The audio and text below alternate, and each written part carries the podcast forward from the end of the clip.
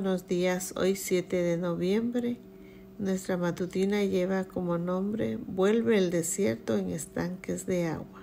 Vuelve el desierto en estanques de agua y la tierra seca en manantiales. Salmos 107, 35. Durante mi breve estadía en Juliaca, Perú, unos buenos amigos me llevaron a conocer el inmenso lago Titicaca. Esa impresionante fuente es una de las maravillas naturalezas más impresionantes de nuestro planeta. Ubicado en el altiplano de los Andes, el Titicaca establece una frontera natural entre Bolivia y Perú y su ubicación a más de 3.800 metros, que es 12.500 pies, por encima del nivel del mar, hace de este lago navegable más alto del mundo. Ahí observé cómo una zona que antes había estado cubierta de agua, en ese momento estaba seca. Muchos científicos han estado expresando su preocupación ante la posibilidad que el lago quede completamente seco. Al mirar la inmensidad de, del Titicaca, uno se siente tentado a suponer que no es posible que esa masa de agua se evapore y se convierta en un espacio desértico. Sin embargo, el lago conocido como Mar de Aral en Asia Central que era tres veces más grande, se secó. Asimismo, el lago Popo, el segundo más extenso de Bolivia, también se ha secado.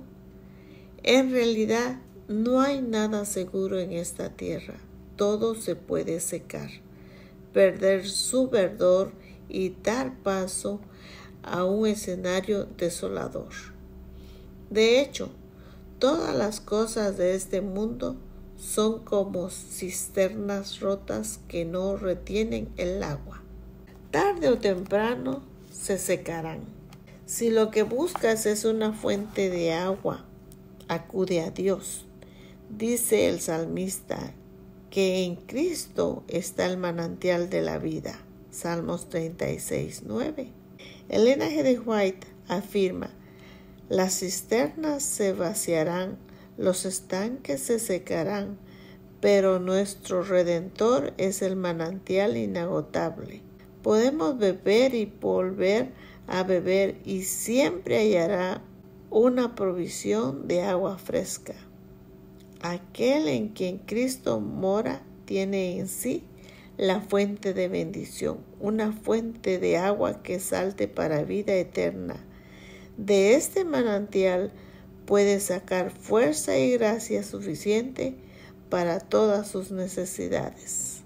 Quizás tu vida está pasando por un proceso de desertificación como el lago Titicaca, o quizás ya sientes que se ha vuelto tan árida como un desierto, igual que el mar de Aral y el lago de Pop Pop. Recuerda entonces que el Señor vuelve el desierto en estanques de agua y la tierra seca en manantial. Con Él tu vida siempre estará llena de agua. Nada ni nadie podrá evitar que te conviertas en manantial. Que tenga un bonito día bendiciones.